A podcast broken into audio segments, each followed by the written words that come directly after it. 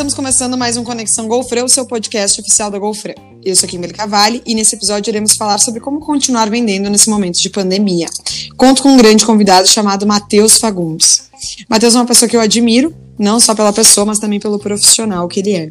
Atualmente é diretor executivo de marketing e vendas da Audaces e membro do conselho da ABIT. A ABIT é uma associação brasileira da indústria têxtil e confecção. Seja muito bem-vindo, Matheus. É uma honra ter você conosco aqui e junto com a família Golfre. Olá, Kimberly, tudo bem? Obrigado mais uma vez pelo convite. É uma, uma honra estar aqui. É, né, o, o carinho e admiração por toda a família Golfran é, é recíproco. Eu né, sou, sou um grande fã e admirador de toda a história né? Sempre tive muito próximo aí da, da Golfran, né? Então do Gotardo, Dona Denise, você também, né? Que está sempre aí à frente de, de tantas inovações aí, tantas tecnologias também, trazendo isso para a Golfran. Fico muito feliz em estar aqui, espero que a gente possa bater um papo nesse, nesses nossos próximos minutos aí, que, com informações relevantes e que possa ajudar aí todos os franqueados, consultoras e, e realmente que a gente possa sair daqui sempre melhor, né?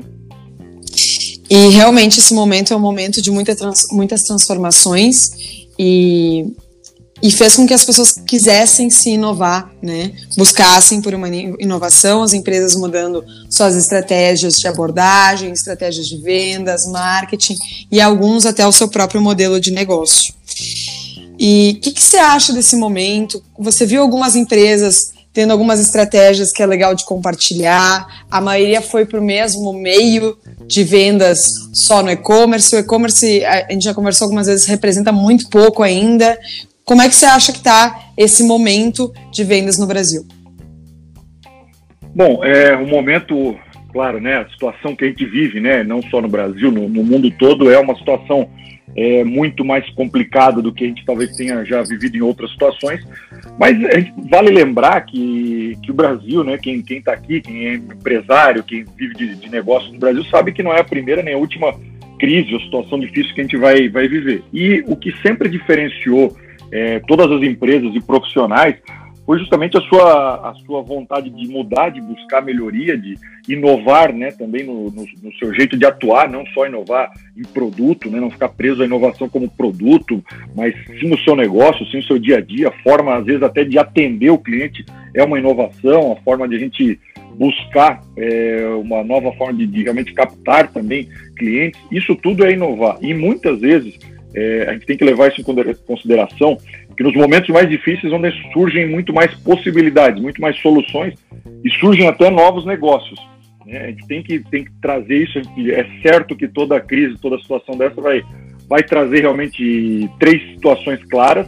É, a crise ela tem data para acabar, né? a gente sabe que isso não vai durar para sempre. É, ela vai trazer novas soluções. É preciso que a gente busque realmente novos caminhos, novas soluções, e com certeza ela vai trazer muito aprendizado, vai trazer uma lição de vida para todos. E isso que faz com que cada vez a gente acabe é, saindo melhor dessa, dessas situações. Mas trazendo para a nossa realidade hoje, né, de, de vendas, do momento em si, Kimberly, é claro que algumas empresas começaram, quem não estava, foi para a parte digital, isso era importante.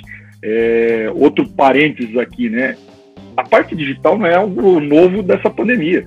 Nós já tínhamos antes, e isso mostra como a gente ainda tinha uma dificuldade, às vezes uma velocidade um pouco mais lenta para fazer as mudanças no nosso negócio, de se, de se desenvolver, de buscar realmente novas alternativas, porque às vezes o mercado está ocorrendo ou porque a situação, né, a gente sempre tem um medo de alguma mudança, e aí uma situação dramática, uma situação muito mais é, complicada como essa nos obriga.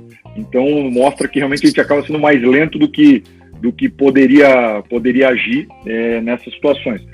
E aí a parte digital não é a única solução, não é algo que vai mudar completamente o, o, negócio, mesmo após é, pós-pandemia. É uma, um caminho que vem crescendo, já vinha crescendo antes também. Óbvio que agora é, empresas que tinham planos de seis meses viraram seis dias e precisam colocar tudo de forma muito mais conectada né, ao, ao consumidor, ao seu cliente. É, mas a gente se olhar o número geral né, da, da, da parte de e-commerce, a parte digital do Brasil, mais que ela esteja crescendo aí na, na casa de 75%, ela ainda representa muito pouco. ela representa praticamente 4% do, do comércio, do varejo todo do Brasil. Em países bem mais desenvolvidos com relação toda de logística, toda outra facilidade, né, mercados como a China ou até como o Reino Unido também, que é um mercado que atualmente está falando de 12, 15, 17%, quando muito, do varejo total.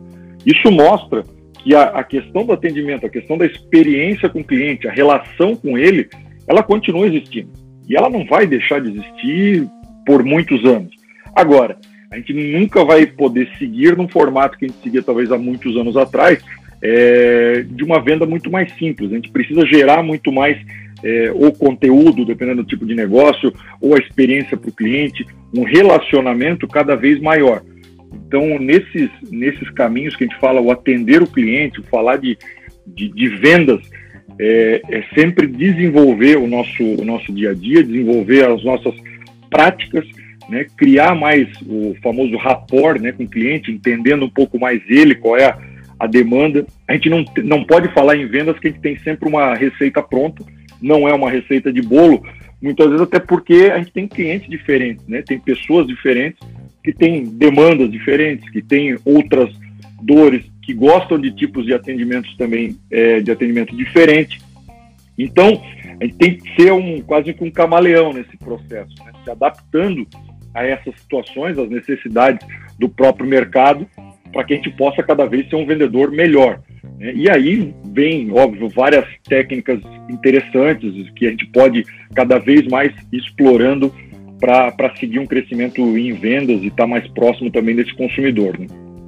Sabe que a parte de ser ágil é uma das coisas que, sem dúvida nenhuma, uh, teve que fazer com que todas as empresas modificassem os seus processos, os seus atendimentos, o seu marketing, as suas vendas.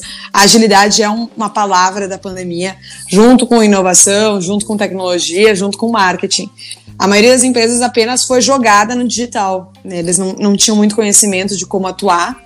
E, e realmente eu acredito que por esse motivo muitas empresas ainda estão remando para poder se adaptar a esse momento por mais que o digital, como você mesmo falou, já era uma coisa que acontece no Brasil há muito tempo, e marketing vem falado desde a década dos anos 40, muitas pessoas ainda não viam isso como uma oportunidade, falo também, inclusive, do nosso próprio negócio, mas a pandemia fez com que as pessoas se obrigassem a ver isso como uma oportunidade de negócio.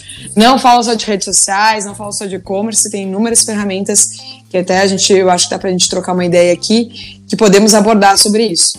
Mas eu peguei uma pesquisa bem legal do e-commerce que eu achei interessante, saiu agora em agosto pelo e-commerce do Brasil, que fala um pouquinho alguns dados que eu até não tinha tanto conhecimento, que é as mulheres são a maior representatividade de compras online durante a quarentena. Já representava antes, mas obviamente dos sete, das sete das nove categorias elas representam. Homens ficaram apenas com bebidas eletrônicas e informática precisa de pouca coisa para viver, né? Não precisa de muita coisa para viver. E, e nas compras, os millennials também representaram boa parte da compra, né? Que é aquela geração intermediária da nossa geração Y. E, e eles contam com 39% recorreram ao comércio eletrônico e 30% dos consumidores são também entre 35 e 54 anos e 24% acima de 55 anos. Então a gente vê que tiveram muitas pessoas que também se arriscaram a comprar online pela primeira vez. São das coisas que talvez antigamente isso nunca fosse possível ou fosse chegar depois de muito tempo para essas pessoas. E sem dúvida nenhuma esse processo todo foi agilizado. Né? Mas a, a galera ainda tem muita dúvida de como é que realiza a venda na internet, né? Não, eh, não existe só o e-commerce como um, um fator chave. Aí tem várias frentes que a gente pode trabalhar. O que, que você daria como dica, assim? Bom, até eu acho que aqui as palavras foram, foram perfeitas. A situação é, é justamente essa. A palavra agilidade é, é carro-chefe para isso. Então, às vezes, o feito é melhor do que o perfeito, porque a gente precisa começar, a gente precisa. E aí fazer o ajuste rápido, né? A gente fala assim, não é fazer primeiro e deixar lá abandonado. Até porque quando a gente fala de mercado digital, é, a gente está falando de uma loja no porão, né?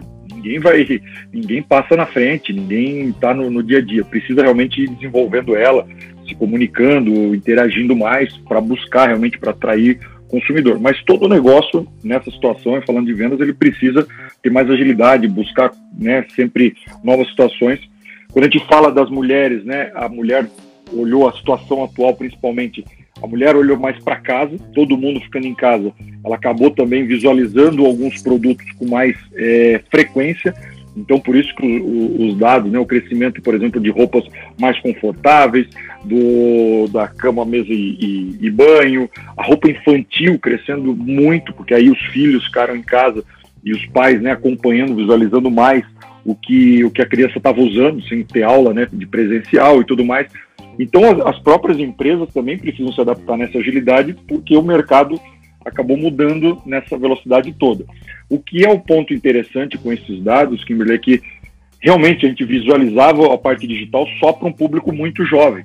Né? Eu, eu tenho experiência de uma irmã de 19 anos e que ela compra quase que 100% do, do, do consumo dela de, de vestuário, de, de maquiagem e tudo mais digital.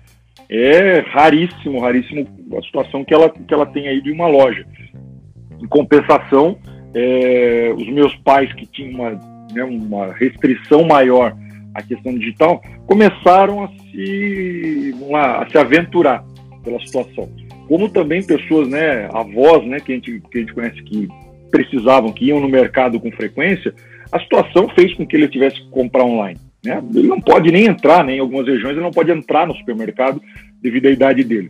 Então a situação fez com que todo mundo se adaptasse. Isso ajudou muito a gente disseminar mais essa situação de forma digital, ser realmente mais acessível a todos, entender que, que cada consumidor tem uma facilidade ou dificuldade maior em, em se, em se identificar né, com a questão desse, desse momento digital. Mas o que eu mais acredito nessa situação toda é que nós estamos falando de uma situação sempre omnichannel. É, não existe um canal só que sobreviva, não é um canal só que ganhe escala. É, eu acredito que a gente tem que estar presente e muito bem posicionado em todos, em todos eles. É, nós temos que estar próximo do cliente, essa experiência e essa venda nunca vai deixar de existir, mas ao mesmo tempo a gente tem pessoas distantes, pessoas que não querem realmente essa aproximação, que querem escolher tudo com, com mais calma, né? Muitas vezes até usando o, o modelo do, do, próprio catálogo, né? Ele quer, tem gente que olha junto ali, define, tem gente que quer, não, deixa eu dar uma olhadinha com calma, né? Sozinho, é, é perfil. Então nós não temos como às vezes empurrar um caminho só. É o fato de ser omnichannel, é o fato de dar mais opções, criar mais situações que deixa o cliente mais confortável, que deixe ele mais propenso a fazer uma compra. Né? Então, esse, esse relacionamento, o famoso primeiro dar para depois receber, né? criar essa reciprocidade, algumas questões também de, de, de, técnicas que foram utilizadas muito no digital, que também a gente pode trazer para a nossa realidade do dia a dia. Né? É, e o Omnichannel é uma das coisas que já estavam sendo faladas há muito tempo, mas que o brasileiro demorou um pouquinho para se adaptar e entender como oportunidade. E a questão do Omnichannel é você estar em vários canais com a mesma comunicação, mas para o cliente tem essa questão de escolher qual o canal que ele vai poder adquirir o seu produto com a mesma comunicação e experiência que a marca pode agregar.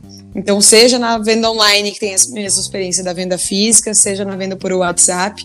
O WhatsApp foi uma das ferramentas uh, que para nós representou muito da nossa venda no, no online, né, no trabalho da consultora de uma forma não presencial. E, e não só o nosso, vi alguns dados no mercado que o WhatsApp representou quase tem alguns números que são ilusórios, mas é de 70% a 80% da venda realizada no Brasil foi sustentada no WhatsApp. Lógico que é uma casa alugada, então você não pode estar num único canal e achando que o WhatsApp vai ser uma ferramenta que só estando ali vai ser bom para o seu futuro inteiro, né? A gente sempre tem que pensar em criar o nosso próprio canal de venda e ter isso como um suporte. Mas, sem dúvida nenhuma, o WhatsApp foi uma boa ferramenta no Brasil, não só para a GoFran, nós, nós trabalhamos com algumas estratégias ali, como no mercado no geral, né? Até para ah, atender até... cliente. Até para atender é, cliente, vender produto. Sim, sim. É, é, é questão da relação, né? Ele está mais próximo. O WhatsApp virou virou aquela, antigamente, que era ligar para um cliente, virou uma, uma proximidade muito maior, ajudou a criar esse, esse relacionamento, uma comunicação fácil, ágil, né? E, e sem dúvida mais próximo. E outro, outro ponto interessante também, quando a gente cria essa, essa relação e quando está numa parte no ambiente digital, é que muitas vezes a gente começa a criar até algoritmos né, na, né, nesse, nessas ferramentas para entender um pouco mais esse perfil e começar a sugerir é, novos produtos para esse cliente, sugerir conforme a necessidade, conforme o perfil dele. Isso vem mostrando na, nas vendas que hoje o ticket médio é, de uma venda online começou a crescer e, comparado a alguns negócios, a ser maior do que a venda direta. Porque aí o, a forma digital, né, todo esse algoritmo consegue entender um pouco mais e mostrar para o cliente né, aquela situação. Quem comprou esse produto também comprou esse, né? Esse produto combina com esse. É, isso facilitou de forma mais ágil visual é, para o consumidor a entender essas combinações. Isso daí realmente, claro que vendedores que conseguiam fazer isso com maestria, mas nós temos também uma questão de, de criar essas possibilidades, criar esse cenário todo para um ambiente mais amigável né, do, do, consumidor, cada vez mais humano, mesmo digital, mas mais humano. Então a relação toda com ele e esses, essas ferramentas vão só facilitando, melhorando esse, esse movimento, essa ação e, obviamente, no final a gente buscando ter sempre um, um resultado também melhor, né? uma venda melhor e uma experiência também de, de consumidor. É, humanização no marketing é a palavra para tentar aproximar as pessoas, gerar um contato humano, humano mas ainda distante, né? Então vem desde criar uma persona para aquela marca que possa representar a um atendimento diferenciado, a você estar mais próximo do cliente, que também é uma das coisas que foi se desenvolvendo ao longo desse período. Uma questão que eu queria levantar e que eu acho bem importante é que o vendedor ele estava muito acostumado a a forma de venda como era antigamente, né? De ir até o cliente, de oferecer um produto, mas ter esse contato físico. E nesse momento de pandemia, eu vi que tiveram várias barreiras que eles tiveram que, quebrar, principalmente o vendedor de porta em porta, e tentar se reinventar. Vi que, inclusive, empresas que tinham áreas comerciais ou o comercial se reinventou muito, ou acabou saindo daquela empresa por não ter mais espaço. Como é que você viu esse mercado no Brasil, na sua empresa, nos seus colegas de trabalho? Eu, eu vejo, e até usando um pouquinho daquilo do começo, como a gente tinha possibilidade de ser melhor, de ter uma gestão melhor, ou até mesmo de ter uma comodidade, né, uma, uma qualidade de vida para alguns também melhor, e a gente não explorava. É, o home office foi algo que foi obrigatório, e para muitas funções, para muitas situações também de empresas, ele funciona melhor do que antes. Ele funciona melhor, o, o próprio o próprio colaborador se sente mais acomodado, não pega um trânsito muitas vezes que para as grandes cidades pesa muito, né? Imagina a pessoa que ela, ela toma uma hora praticamente de trânsito, ou pega metrô, tudo isso para chegar no trabalho, ela já chega exausta, ela já chega muitas vezes com estresse, com, com a questão emocional mais complicada para o dia de trabalho. A partir do momento que ela tem né, uma organização, ela consegue estar no ambiente dela de casa para algumas funções, funcionou muito bem. Né? E aí vem mudando uma, uma cultura, mudando um, um ecossistema todo. As empresas se questionando se elas precisam ter aquele espaço administrativo tão grande, se eles não podem ter profissionais no outro lado, em outra região, até porque não em outro país também, do que ter necessariamente na parte física.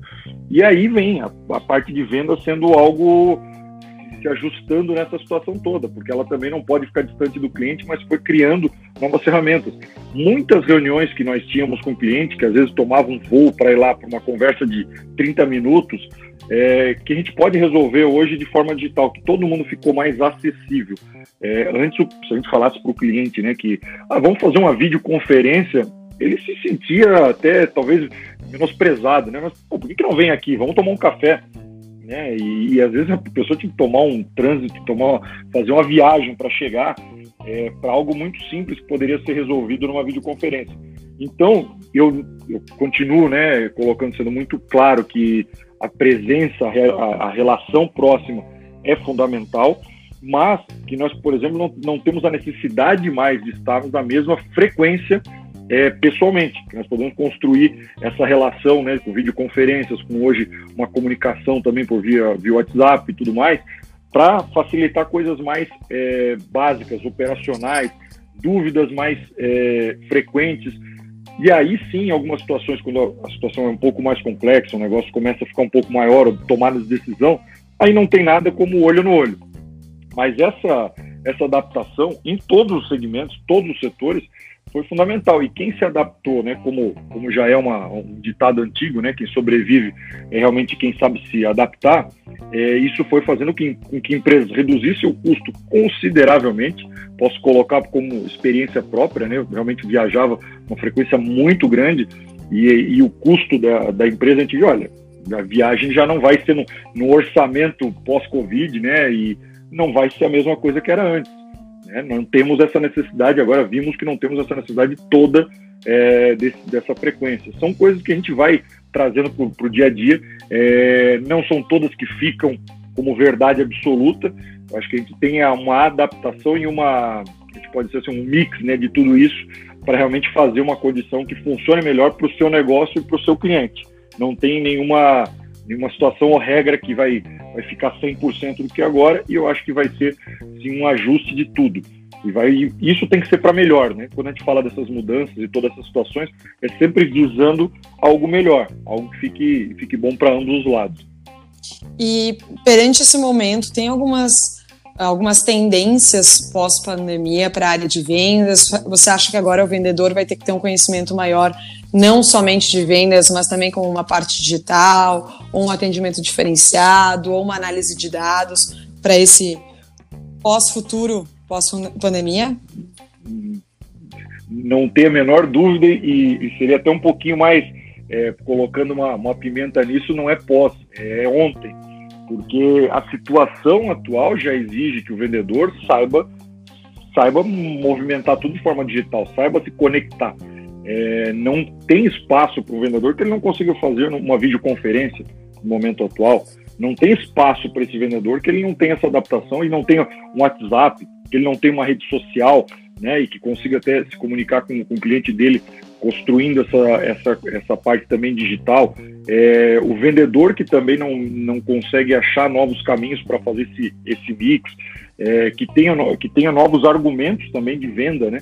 Isso é uma, uma evolução constante, né? Todo vendedor sempre precisa estar tá se, se atualizando, buscando conhecimento, técnicas de venda, mas hoje ele precisa estar, tá, sim, adaptado a essa questão de, de se comunicar com o cliente em outro meio que ele não tinha antes.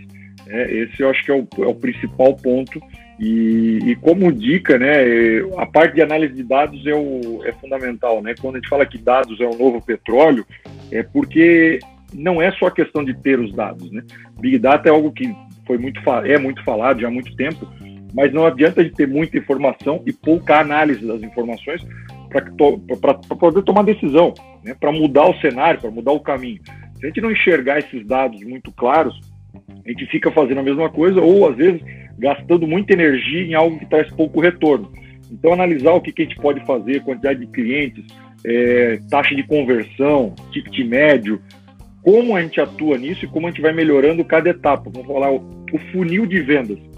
Isso para o vendedor é, é o básico, é a, a, a, Bíblia dele tem que estar essa, essa relação com o funil de vendas dele e melhorando a cada, a cada etapa do funil, entendendo aonde está tendo um gargalo, entendendo aonde pode ser melhorado.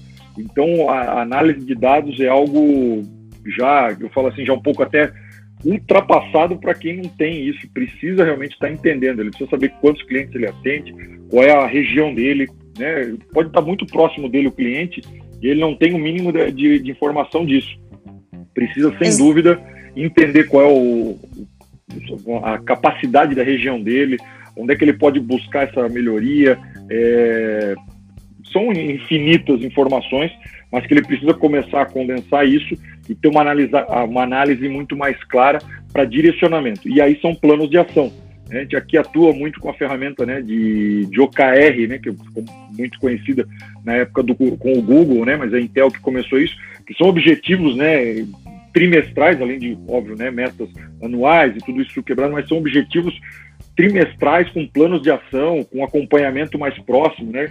E isso faz com que a gente mantenha sempre atualizado, sempre é, movimentando todo tipo de, de, de, plano de ação para cada, de, cada um desses objetivos, além do, do, dos nossos macro, macro objetivos.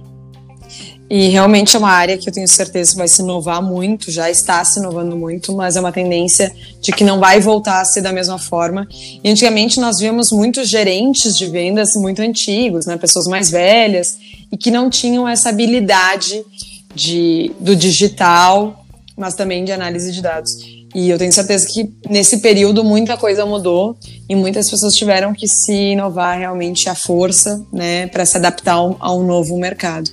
E antigamente a gente falava que o vendedor bastava ter um bom argumento e um bom relacionamento, que isso era suficiente. Hoje já não é mais, né? Não tiver as informações, ele não tiver a parte, uma questão técnica do produto dele, né? Saber o que, que aquele produto traz de benefício, o que, que ele traz de valor para aquele cliente, não necessariamente é, só a parte técnica da descrição do produto, entendendo como, como aquele produto traz mais solução, como ajuda ele, né? Porque aí ele, ele vende valor, ele não vende produto, ou pior ainda, quando vende preço, né? Então esse é, esse é um principal ponto. E aí, sem dúvida, a parte de estar tá mais integrado, tá mais, ser mais assertivo, né? É ter informação. E aí, por isso que ter os dados claros, ter os dados na, na mão, né? De forma fácil, é, ter suporte. Hoje, falar do vendedor, ele não pode ser mais o lobo solitário né? O vendedor ele precisa ter, muitas vezes, até um suporte para poder fazer a agenda dele, ou a questão de. A gente ainda vê muitos né, fazendo lá no, no papelzinho ainda, e depois chegando e tendo que, que colocar num, num, num pedido, colocar no computador depois. Como a gente acelera o tempo dele, né? Como a gente faz com que ele também é, utilize melhor o tempo dele. A gestão do tempo é, é um ponto que pouco se, se explorava no passado para o vendedor e hoje é fundamental. Ele precisa atender mais, atender melhor e melhorar essa taxa de conversão dele, melhorar ticket e tudo isso. Se ele perder muito tempo em alguma dessas partes operacionais ou até mesmo para tentar ainda fazer a agenda não ter uma estrutura, vai ficar mais difícil. Ele precisa analisar desde os custos dele e muitas vezes se juntar com outros vendedores para ter essa estrutura. Né? Se ele precisa de, uma, de um recepcionista, de administrativo, sozinho talvez aquilo não, não seja é, suficiente, mas daqui a pouco ele começa a juntar um grupo e aquilo dividido, né, aquele custo dividido entre vários vendedores, isso já começa a ficar viável. Então ele, ele começa a ser diferente, ele começa a ser é, vendedor mais, é, mais voltado para o que ele tem de habilidades, melhorando as outras, se, se conectando com outras pessoas também para evoluir. São, são várias situações que o, vendedor realmente precisa se, sempre seguir desenvol se desenvolvendo, sempre buscando novas alternativas, é, focar no que, ele é, no que ele é bom e realmente construir estruturas, ferramentas que dê suporte para ele em outras, em outras atividades. Tenho certeza que esse podcast vai ser muito interessante para todos os vendedores, consultores, franqueados que nos ouvem. Sei que muitos sofreram nesse momento, e, mas sei que também muitos se reinventaram e tem muito caminho ainda para percorrer. É bom a gente saber o que a gente é bom e onde a gente não é tão bom assim para poder se aprimorar. Matheus, foi uma honra ter você aqui. Tenho certeza que tem muito conteúdo legal e muita gente vai anotar muitas informações para poder já colocar em prática o que você falou. Te agradeço imensamente pela sua presença. Obrigada. Eu que agradeço mais uma vez o convite, fico sempre à disposição. Desejo aí muito, muito êxito aí a todos, toda a família Golfran. É, com certeza aí passaremos desse, desse momento mais difícil. Em breve teremos aí convenções presenciais, conversas é, e cada vez mais uma, uma relação mais próxima. Mas desejo a todos aí tudo de bom. E como recado final, né, que a gente tem é, a maior dificuldade nossa não é não é assumir novas ideias, mas é abandonar as ideias antigas. Então é isso que, que a gente tem que começar a fazer com mais frequência. Começar a abandonar um pouco das ideias antigas e, e darmos passos aí mais, é, mais fortes, mais longos também, com novas ideias. Obrigado, é, tudo de bom aí para vocês. Por favor, quando precisarem, estão sempre à disposição. Não pede muito que a gente já chama para o próximo. Valeu, obrigada, Matheus. Nos vemos no próximo podcast, na próxima semana, pessoal. Muito obrigada.